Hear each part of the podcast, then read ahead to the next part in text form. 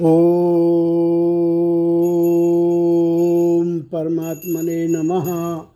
श्री गणेश पुराण, उपासना खंड, बयालीसवां अध्याय, भगवान शंकर और त्रिपुरासुर का युद्ध। व्यास जी बोले, हे ब्रह्मन, उन दुष्श्रेष्ठ कलाधर के चले जाने के बाद उस दैत्य त्रिपुरासुर ने क्या किया? उस मंगलमयी चिंतामणि गणेश जी की मूर्ति को उसने कैसे लाकर उन कलाधर को प्रदान किया?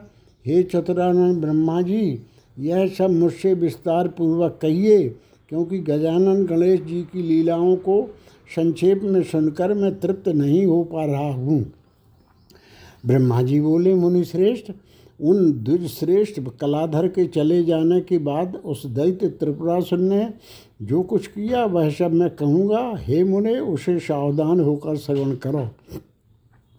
तदनंतर उसने मंदराचल पर स्थित शिव के पास दो दूतों को भेजा। उसने उन्हें यह सिखाया कि शिव के पास जाकर आदरपूर्वक मेरी बात उनसे कहो कि तुमने तुम्हारे भवन में जो संपूर्ण मनोवांछित पदार्थों को प्रदान करने वाली चिंतामणि निर्मित मंगलमयी गणेश मूर्ति है। हे पार्वती पते, उसे शांतिपूर्वक दैत्यराज त्रिपुरासुर को दे दीजिए। पाताल स्वर्गलोक या मर्तलोक में जो भी अद्भुत वस्तुएँ हैं, उन सबको वह दैत्य राज बलपूर्वक अपने घर में लाया है। अतः हे देव, उसे आप शीघ्र लाइए। उसे लेकर हम दोनों शीघ्र ही महाबली दैत्य त्रिपुरासुर के पास जाएँ। यदि आप उसे शांतिपूर्वक नहीं देंगे, तब वह पराक्रमी दैत्य उस मूर्ति को आपसे बलपूर्वक ले लेगा। तब आपको दुख की प्राप्ति होगी। उस दैत्य के इस प्रकार के वचन सुनकर वे दोनों दूत शिव के पास गए। वहाँ उन दोनों ने दैत्य राज द्वारा सिखाई गई बातें महादेव जी से कहीं। दूतों के इस प्रकार के वचन सुनकर त्रिनेत्रधारी भगवान शिव क्रोध के कारण मूर्छित से हो गए। उन्होंने कहा, हे दूतो, तुम दोनों दूत हो, इसलिए तुम दोनों द्वारा कहे गए वचनों को सुनकर भी मैं तुम्हें क्षमा कर दे रहा हूँ। अन्यथा तुम दोनों भी कामदेव की भांति भस्म हो जाते। इसमें कोई संदेह नहीं है। मुझ परमात्मा के सामने तिनके के समान उस दैत्य की क्या सामर्थ्य है? फिर भी यदि वह मरने की ही इच्छा कर रहा है तो युद्ध के लिए मेरे पास आए। उसे यह मूर्ति सौ जन्मों में भी नहीं प्राप्त हो सकती। क्या प्रलय काल की अग्नि किसी पतंगे द्वारा बुझाई जा सकती है? क्या मूषक बल का प्रयोग करके सुमेरु पर्वत को गिरा सकता है? असंख्य जल बिंदुओं को निकाल देने से क्या महासागर सूख जाता सकता है? ब्रह्मा जी बोले, हे व्यास, भगवान शंकर की वाणी सुनकर वे दोनों दूध जैसे आए थे, वैसे चले गए और भगवान शंभू ने जो कुछ कहा था, वह सब अपने स्वामी त्रिपुरासुर से जाकर कह दिया। उसे सुनकर वह वाक्यार्थ विशारद दैत्य क्रोध से जल उठा। क्रोधाग्नि से प्रदीप्त। वह ऐसा प्रतीत होता था मानो तीनों लोगों को जला डालेगा। उसने अपनी चतुरंगनी सेना को युद्ध के लिए प्रस्थान करने की आज्ञा दी और वह सेना सहसा निकलकर मंदराचल के सम्मुख पहुँच गई। उस सेना ने भूतल को वैसे ही आच्छादित कर लिया, जैसे प्रलय काल में समुद्र अपनी सीमा का उल्लंघन कर भूभाग को आच्छादित कर लेता है। उस समय कोशों से निकले हुए शस्त्र समूह, समूहों की चमक से वह सेना अनेक सूर्यों के सदस्य प्रतीत होती थी। मृत्यु के भी मन को कंपित करने वाली वह सेना मेघ के समान घोर स्वर में गर्जना कर रही थी। उसके पीछे दैत्य त्रिपुरासुर भी महान, विमान के सदृश स्वर्ण रजत और लौह निर्मित तथा मन के समान वेग वाले त्रिपुर में आरूढ़ होकर भगवान शंभू को मारने की इच्छा से वहाँ आया। उसने बड़ी बड़ी मणियों से युक्त सुंदर कवच, कुंडल बाजूबंद मोतियों की माला, अंगूठियाँ और सोने की करधनी धारण कर रखी थी। उसने सिर पर रत्न जटित महामूल्यवान और कांतिमान मुकुट धारण कर रखा था। जिसके महान शब्द से अखिल सृष्टि का संहार करने वाले भगवान हर महादेव का भी मन कंपित हो गया। तुंगीर सहित धनुष कछुए की पीठ से निर्मित ढाल और दृढ़ खड़ग तथा दिव्य शक्ति जिसे वह दैत्य श्रेष्ठ धारण किए था, सुशोभित हो रही थी। गायन करते हुए गंधर्वगण, नृत्य करती हुई अप्सराएँ स्तुति पाठ करते हुए बंदी और चारण प्रसन्नतापूर्वक उसके आगे आगे चल रही थी। भगवान शंकर ने दूत का यह वचन सुनकर कि काल द्वारा कर्षित खिंचा हुआ वह दैत्य त्रिपुरासुर युद्ध करने की इच्छा से असंख्य सेना लेकर आ गया है। शूल पाणी ने भी भगवान गजानन का सम्यक रूप से पूजन कर उन्हें प्रणाम किया और उनकी परिक्रमा करके अपनी सेना को अग्रसर कर क्रोध से आँखें लाल किए हुए अपने स्थान से रणमंडल में आए। तब दोनों सेनाओं के वे घो वीर, योद्धा, वीरतापूर्ण शब्दों के घोष से दसों दिशाओं को अनुनादित करते हुए एक दूसरे के वध की इच्छा से अपने अस्त्र शस्त्रों सहित चल पड़े। रण के मुहाने पर दोनों सेनाओं के मिलने से इतनी धूल उड़ी कि अंधकार छा गया, उस समय सैनिकों को अपना पराया नहीं छूटता था। वे केवल शस्त्र प्रहार कर रहे थे। उस समय दोनों सेनाओं में कोलाहल युक्त भयंकर युद्ध हुआ, जिससे कुछ भी ज्ञात ना, नहीं हो पा रहा था। मरे हुए हाथियों, घोड़ों, रथियों और पैदल वीरों के रक्त से पृथ्वी रक्तमयी हो गई। धूल के शांत हो जाने पर वीर योद्धा शत्रु पक्ष के दूसरे योद्धाओं से युद्ध करने लगे। उनमें से कुछ भालों से, कुछ खड़गों से, कुछ पत्थर पर घिसकर तेज किए गए बाणों से, कुछ रिष्टि दुधारी तलवार से, कुछ है मुष्टिका से, कुछ परशु से तो कुछ तोमरों से युद्ध कर रहे थे। वहाँ मारे गए वीरों, घोड़ों और पैदल सैनिकों के रक्त से एक रक्त की नदी उत्पन्न हो गई, जिसमें शैवाल की भांति केश प्रवाहित हो रहे थे। उस नदी में ढालें, कछुओं की भांति तलवारें, मत्स्यों की तरह और योद्धाओं के कटे सिर कमल सदृश प्रतीत हो रहे थे।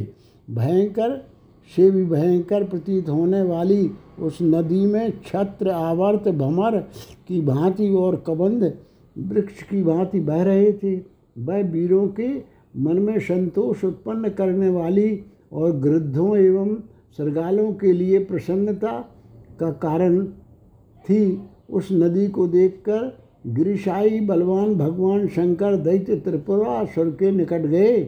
तब वह दैत्य भी त्रिपुर में आरूढ़ होकर सेना के पास उनके सामने आया। तब दोनों नायकों को युद्धोद्यत देखकर भगवान शंकर और त्रिपुरासुर के सैनिक बिना व्याकुल हुए परस्पर द्वंद्व युद्ध करने लगे। उस समय वे अनेक प्रकार के आयुधों, दिव्य अस्त्र शस्त्रों और वृक्षों से प्रहार कर रहे थे। उन योद्धाओं के नामों और युद्ध विषयक चेष्टाओं को मैं आगे संक्षेप से कहूँगा। इस प्रकार श्री गणेश पुराण के अंतर्गत उपासना खंड में युद्ध का वर्णन नामक बयालीसवां अध्याय पूर्ण हुआ तैतालीसवां अध्याय, त्रिपुरासुर के साथ युद्ध में भगवान शंकर की पराजय। ब्रह्मा जी बोले, हे व्यास जी, उस द्वंद्व युद्ध में गिरसाई भगवान शंकर, असुर सेना नायक त्रिपुरासुर से खड़ानन भगवान स्कंद, प्रचंड से और नंदी चंड से युद्ध करने लगे। बलवान पुष्पदंत भी भीमकाय से तथा भुषुंडी विष के सदस्य प्राणहारी कालकूट से युद्ध करने लगे। वज्रदंष्ट और वीरभद्र दोनों महान बलशाली परस्पर युद्ध करने लगे। वहाँ उस संग्राम में बलवान इंद्र ने भी दैत्य त्रिपुरासुर के अमात्य से युद्ध किया। दैत्य पुत्र बलि के साथ रण रणदुर्मद इंद्रपुत्र जयंत ने और दैत्य गुरु शुक्राचार्य के साथ अस्त्रों के ज्ञाता देवताओं के आचार्य बृहस्पति ने युद्ध किया। इस प्रकार देवताओं और दैत्यों के अनेक जोड़ों में युद्ध हुआ, जिसका वर्णन करने में मैं मैं सैकड़ों वर्षों में भी समर्थ नहीं हूँ। उस युद्ध में रथी रथियों के साथ गजारोही, गजारोहियों के साथ अश्वारोही तथा अपने सदृश अश्वारोहियों के साथ और पैदल सैनिक पैदल सैनिकों के साथ युद्ध करने लगे। उस भयंकर संग्राम में अनेक प्रकार के वाद्यों के घोष, हाथियों की चिघाड़, घोड़ों की हिन्नाहट वीरों के सिंगनाद और रथों के धुरों के गर्जन से उत्पन्न ध्वनि से वह रणभूमि अत्यंत कोलाहल युक्त हो गई। उस युद्ध में कुछ वीर शस्त्रों का त्याग करके विविध प्रकार के मल्ल युद्ध करने लगे। वे अपने अंगों से दूसरों, दूसरे के अंगों पर प्रहार कर रहे थे। तभी प्रचंड ने धनुष को कान तक खींचकर पत्थर पर घिसकर तेज किए गए नौ दृढ़ बाणों से खड़ानन कार्तिकेय जी पर प्रहार किया। तब भगवान कार्तिकेय ने उन्हें अपने तक पहुँचने के पहले ही झुकी हुई गांठ वाले बाणों से काटकर पाँच बाणों से उस पर प्रहार किया। इससे भ्रांत चित्त प्रचंड मूर्छित होकर भूमि पर गिर पड़ा। उधर है, नंदी ने भी चंड पर पाँच तीक्ष्ण बाणों से प्रहार किया। वह भी मूर्छित होकर सहसा धरती पर गिर पड़ा। भीमकाय ने पुष्पदंत पर दस बाणों से प्रहार किया, परंतु पुष्पदंत ने अपने तीक्ष्ण बाणों से उन्हें समर भूमि में काट डाला और उस पर तीन बाणों से प्रहार किया, जिससे उसने भी भूतल का आश्रय ले लिया, अर्थात पृथ्वी पर गिर पड़ा। भुषुंडी ने पाँच बाणों से कालकूट को गिरा दिया।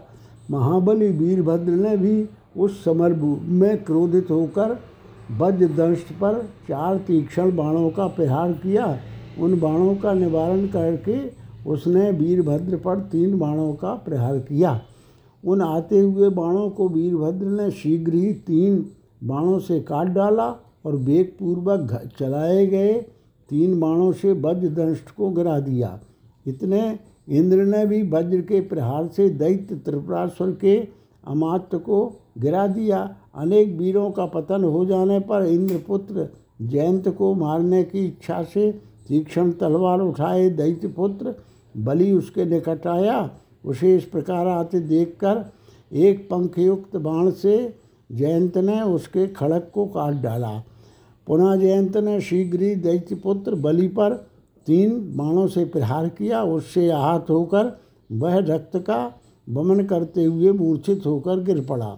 इस प्रकार संपूर्ण सेना के नष्ट भ्रष्ट हो जाने पर देव समूह द्वारा पीड़ित होकर चारों ओर पलायन कर रहे दैत्यों को देखकर कुछ विजयी प्रमथ गण उनके पीछे दौड़ पड़े। इस प्रकार देवताओं की विजय होने और अपनी सेना के पलायन कर जाने पर भी त्रिपुर में अधिष्ठित असुर, त्रिपुरासुर स्वयं ही ईश्वर भगवान शंकर से युद्ध करने के लिए आया। पहले उन दोनों ने शस्त्र युद्ध किया और तत्पश्चात अस्त्रों से युद्ध किया।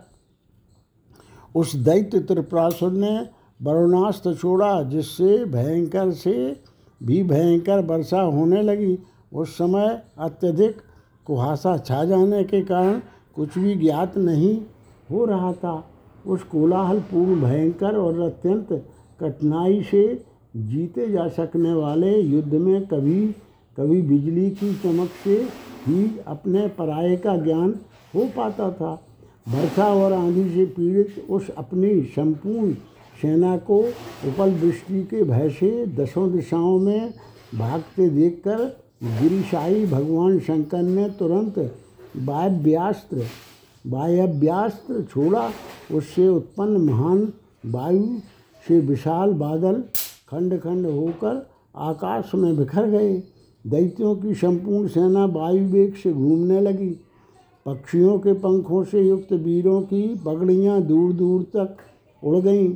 कुछ रथ अश्व और हाथ, हाथी सवार सैनिक गिरकर चूर चूर हो गए। उन्मूलित वृक्षों और लताओं ने सैनिकों को आच्छादित कर लिया। तब दैत्य त्रिपुरासुर ने पर्वतास्त्र से उस वायु का निवारण किया और अपने तूणी से एक बाण लेकर उसे आग्नेयास्त्र से अभिमंत्रित कर धनुष को कान तक खींचकर शिवजी पर, शिवजी की सेना पर छोड़ दिया। उससे सहसा सब कुछ भस्म कर डालने वाली अंगारों की वर्षा होने लगी। उस समय ज्वालामालाओं से पीड़ित संपूर्ण शिव सेना उसे प्रलय काल ही मानने लगी। उस देदीप्यमान ज्वालाओं से एक महाभयंकर पुरुष का प्राकट्य हुआ, जिसका सिर नवतल को स्पर्श कर रहा था।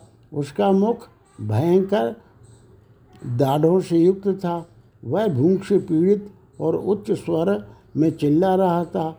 वह अपनी स्वयोजन विस्तृत योवा को लपलपा रहा था और अपनी नासिका से छोड़ी गई वायु के वेग से युद्ध भूमि में हाथियों को घुमाते हुए उस सेना का उसी प्रकार भक्षण करने लगा, जैसे पक्षीराज गढ़ और सर्पों का भक्षण करते हैं। तब उस पुरुष से अत्यंत पीड़ित भगवान शंकर की सेना भागने लगी और शिव के पीछे छिपकर रक्षा करो रक्षा करो, ऐसा कहने लगी। तब गिरिराजापति शिव ने उस सेना को, भय मत करो, ऐसा कहकर अभयदान दिया और परजन्यास्त्र का प्रक्षेपण कर उस अग्नि का निवारण कर दिया और एक बाण के प्रहार से उस घोर पुरुष को गिरा दिया। तदनंतर वह पुरुष पुनः उठकर शिवजी के सैनिकों का भक्षण करने लगा। तब वे प्रमथ गण भय से बेवहल होकर भागने लगे। वे लुढ़कते गिरते हाँपते हुए कांपने लगे थे और शिवजी भी निसहाय होकर गुफा में चले गए। खड़ानंद स्कंद आदि वीरों ने भी उन्हीं का अनुसरण किया। तब दैत्य त्रिपुरासुर ने मन में यह विचार कर कि पर्वत पर गिरिराज नंदिनी पार्वती अकेली हैं, वह रणभूमि छोड़कर उनके अपहरण की इच्छा से मंदराचल पर गया, तब दूर से ही उसे आते देखकर गिरिराज नंदिनी पार्वती कांपने लगी और अपने पिता के पास जाकर बोली कि क्या वह दैत्य मुझे हरण करके ले ही जाएगा? पर पार्वती के उस वचन को सुनकर पिता हिमालय ने उन्हें ले जाकर एक अत्यंत दुर्गम ग्रह में रख दिया, जो स्वयं उनके अतिरिक्त सबके लिए अज्ञात था। वहाँ भी पार्वती निर्भयता पूर्वक रहने लगी। तदनंतर वह दैत्य त्रिपुरासुर भी उन्हें पकड़ ले जाने की इच्छा से हिमालय पर्वत पर आया। परंतु हे मुनिश्रेष्ठ, उसने कहीं गिरिराज नंदिनी पार्वती को नहीं देखा। वहाँ भ्रमण करते हुए उसने चिंतामणि गणेश की एक मंगलमयी मूर्ति देखी, जो सहस्त्रों सूर्यों के सदृश प्रकाशमान और अनेक प्रकार के अलंकारों से शोभायमान थी। उस त्रैलोक सुंदरी मूर्ति को शीघ्र ग्रहण कर वह अपने स्थान को चला आया। उस समय वह स्तुति पाठ करने वाले बंदीजनों से घिरा हुआ था और अनेक प्रकार के वाद्य बज रहे थे। तदनंतर वह सर्वत्र विजयी और बलवान दैत्य पाताल में गया। वहाँ जाते ही वह चिंतामणि गणेश की मूर्ति उसके हाथ से अंतर्ध्यान हो गई। वह एक अद्भुत सी घटना घटित हुई। उस घटना को ही अपशकुन मानकर वह पुनः अपने नगर में वापस लौट गया और अत्यंत खिन्न चित्त होकर घोर चिंता में पड़ गया। इस प्रकार श्री गणेश पुराण के अंतर्गत उपासना खंड में शंकर जी की पराजय का वर्णन नामक तैतालीसवां अध्याय पूर्ण हुआ। चौवालीसवां अध्याय। नारद जी के निर्देश से भगवान शंकर का तप करके गणेश जी को प्रसन्न करना। व्यास जी बोले, हे राजन, हे ब्रह्मन, तब त्रिपुरासुर से पराजित शंभु ने क्या किया? कैसे उस धराशाही दैत्य त्रिपुरासुर उन्हों, पर उन्होंने विजय प्राप्त की। ब्रह्मा जी बोले, हे व्यास जी, तब भूतल को स्वाहा और स्वधा से विहीन दैव कार्य और पितृकार्य से विहीन समझकर भगवान शंभु मन में बार बार चिंता करने लगे कि देवगण अब कष्ट से मुक्त होंगे और अपने स्थान को प्राप्त कर सकेंगे। अथवा किस उपाय से इस दुर्जय दैत्य की पराजय होगी? उनके इस प्रकार चिंता तो होने पर संयोग से उसी समय मुनि श्रेष्ठ नारद जी, भगवान शंकर और सभी देवताओं को देखने के लिए आए। उन्हें देखकर भगवान शिव वैसे ही हर्षित हो उठे, जैसे कोई मुमूर्ष व्यक्ति अमृत को प्राप्त करके हर्षित हो उठता है। उन्होंने उन्हें आसन पर विराजमान कर उनका विधिवत पूजन किया।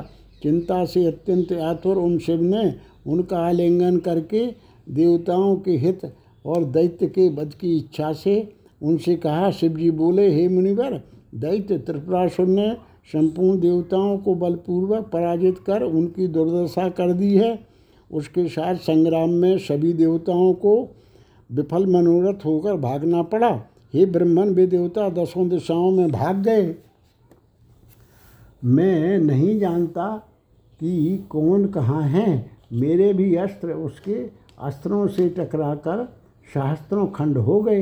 ब्रह्मा जी कहते हैं, हे व्यास जी मुनि श्रेष्ठ नारद जी ने शिव जी के वचन सुनकर तीनों लोकों के ईश्वर शिव के पराभव को परम आश्चर्य का विषय मानते हुए उनसे कहा, नारद जी बोले, हे प्रभु, आप सब कुछ जानने वाले, संपूर्ण विद्याओं के स्वामी, सबके स्वामी, सब कुछ करने वाले, सबके रक्षक, सबका संहार करने वाले सबका नियमन करने वाले, कर्तु म कर्तु मन्या मन्य था कर्तु समर्थ, अणिमादि सिद्धियों से युक्त तथा खड ऐश्वर्यों के साथ विलास करने वाले हैं। हे देव, आप समस्त वक्ताओं में श्रेष्ठ हैं। मैं गायन, में आसक्त होकर त्रिलोकी में निरंतर भ्रमण करने वाला मुनि आपके समक्ष क्या कह सकता हूँ? फिर भी आपके वचनों का मान रखने के लिए विचार करके कुछ कहता हूँ। ब्रह्मा जी कहते हैं, हे व्यास जी, इस प्रकार कहकर और क्षण भर ध्यान करके मुनि नारद जी ने शिव जी से पुनः कहा।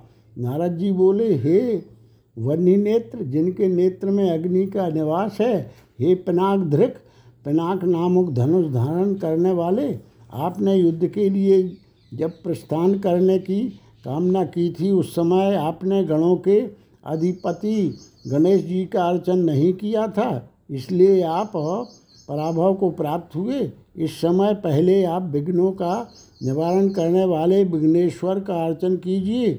उन्हें आदर पूर्वक प्रसन्न करके उनसे वर प्राप्त कर युद्ध के लिए प्रस्थान कीजिए। आप उस दैत्य को पराजित करेंगे, इसमें कोई संदेह नहीं है। उस दैत्य ने भी पूर्व काल में महान तपस्या के द्वारा उन देव भगवान गणेश की आराधना की थी। उस तप के फलस्वरूप उन अखिल विघ्न समूहों के हर्ता गणेश जी ने उसे वर दिया था कि महेश्वर के अतिरिक्त और किसी से भी तुम्हारी मृत्यु नहीं होगी। इसलिए हे गिरसाई शिव, आप उसके इच्छानु, उस, उसके इच्छानुसार गमन करने वाले त्रिपुर स्वर्ण रजत और लौह निर्मित तीन विमानों को एक बाण से विदीर्ण कर दीजिए। यही आपकी विजय का उपाय कहा गया है। ब्रह्मा जी बोले, गजमुख गणेश जी द्वारा कही गई वाणी को स्मरण कर और मुनिश्रेष्ठ नारद जी द्वारा कहे गए उपाय का श्रवण कर। गिरसाई भगवान शंकर अत्यंत हर्षित हुए और उन्होंने पुनः उनसे कहा शिव जी बोले ये ब्रह्मन, आपने सत्य कहा।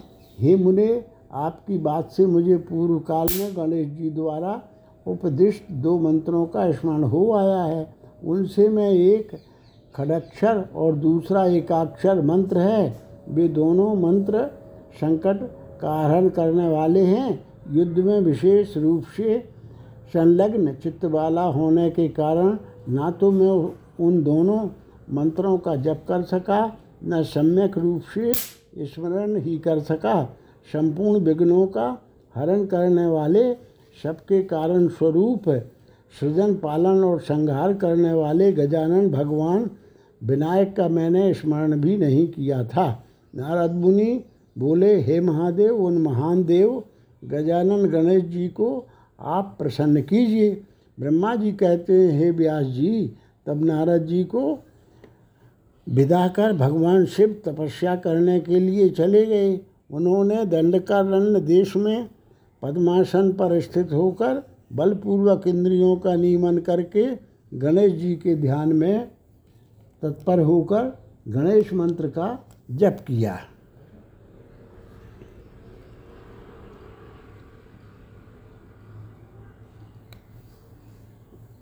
इस प्रकार उन भगवान शंकर ने भी वर्षों तक उग्र तप किया, तब उनके मुख कमल से एक श्रेष्ठ पुरुष आविर्भूत हुआ। उसके पाँच मुख, दस भुजाएँ, मस्तक पर चंद्रमा, गले में मुंडों की माला, सर्पों के आभूषण, सर पर मुकुट और हाथों में बाजूबंद शोभित हो रहे थे। उसकी श्री विग्रह की प्रभा चंद्रमा के समान थी। उसकी कांति अग्नि, सूर्य और चंद्रमा की कांति को तिरस्कृत कर रही थी। उसने अपनी दसों भुजाओं में दस आयुध धारण कर रखे थे। उसकी कांति से धर्षित उन भगवान शिव ने उस उग्र स्वरूप वाले श्रेष्ठ पुरुष को अपने सम्मुख स्थित देखा। उस दूसरे पंचमुख शिव के समान पंचमुख विनायक को देखकर भगवान शिव ने विचार किया कि क्या मैं ही दो शरीर वाला हो गया हूँ? अथवा क्या मेरा ही रूप धारण करके यह त्रिपुरासुर आ गया है? क्या तैंतीस करोड़ देवताओं में कोई दूसरा भी पाँच मुख वाला है? अथवा मैंने यह कोई दीर्घकालिक स्वप्न देख लिया है? या संपूर्ण विघ्नों का हरण करने वाले जिन इष्ट देव का मैं रात दिन ध्यान करता हूँ, वे गजानन ही मुझे वर देने के लिए आ गए हैं। ब्रह्मा जी कहते हैं, हे व्यास जी, उन शिव के इस प्रकार के वचन सुनकर गजानन गणेश जी ने कहा, हे देव, आप अपने अंताकरण में जिसका ध्यान करते हैं, मैं वही विघ्न करता विभु हूँ। मेरे स्वरूप को देवता, ऋषि और चार मुखों वाले ब्रह्मा जी भी नहीं जानते हैं। उपनिषदों शायद वेद भी मेरे स्वरूप को नहीं जानते हैं। तो खड शास्त्रियों खड दर्शन के जानने वालों की तो बात ही क्या है? मैं ही अखिल भुवनों का सृजन, रक्षण और संहार करने वाला हूँ। ब्रह्मा से लेकर त्रिगुण सत्य, रज तम से युक्त संपूर्ण स्थावर जंगात्मक प्राणियों का मैं ही स्वामी हूँ। तुम्हारी इस तपस्या से संतुष्ट होकर मैं तुम्हें वर देने के लिए यहाँ आया हूँ। हे महादेव, आप जितने वरदान चाहते हों, उन्हें मुझसे मांग लें। मैं आप पर संतुष्ट हूँ। अतः वे सभी वर प्रदान करूँगा, इसमें संदेह न करो। इस प्रकार श्री गणेश पुराण के अंतर्गत उपासना खंड में तपोवर्णन नामक चौवालीसवा अध्याय पूर्ण हुआ।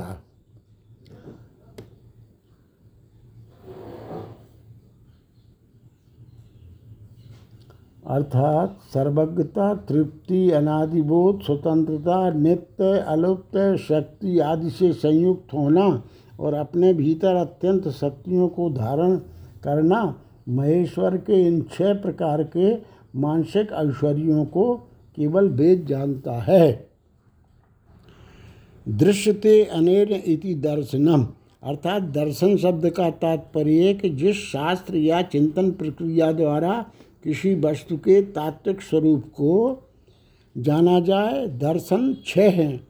एक, मीमांसा, दूसरा, वेदांत, तीसरा, न्याय, चौथा, वैशेषिक, पांचवा, शांक और छठवां, योग है। इंद्रियाँ दो प्रकार की होती हैं, एक ज्ञानेन्द्रियाँ और दूसरी कर्मेंद्रियाँ ज्ञानेन्द्रियाँ पाँच हैं श्रोत्र त्वक, चक्षु, रसना और घ्राण। कर्मेंद्रियाँ भी पाँच हैं बाक पाणी, पाद, पायु, उपस्थ, इस प्रकार कुल दस इंद्रियाँ हैं।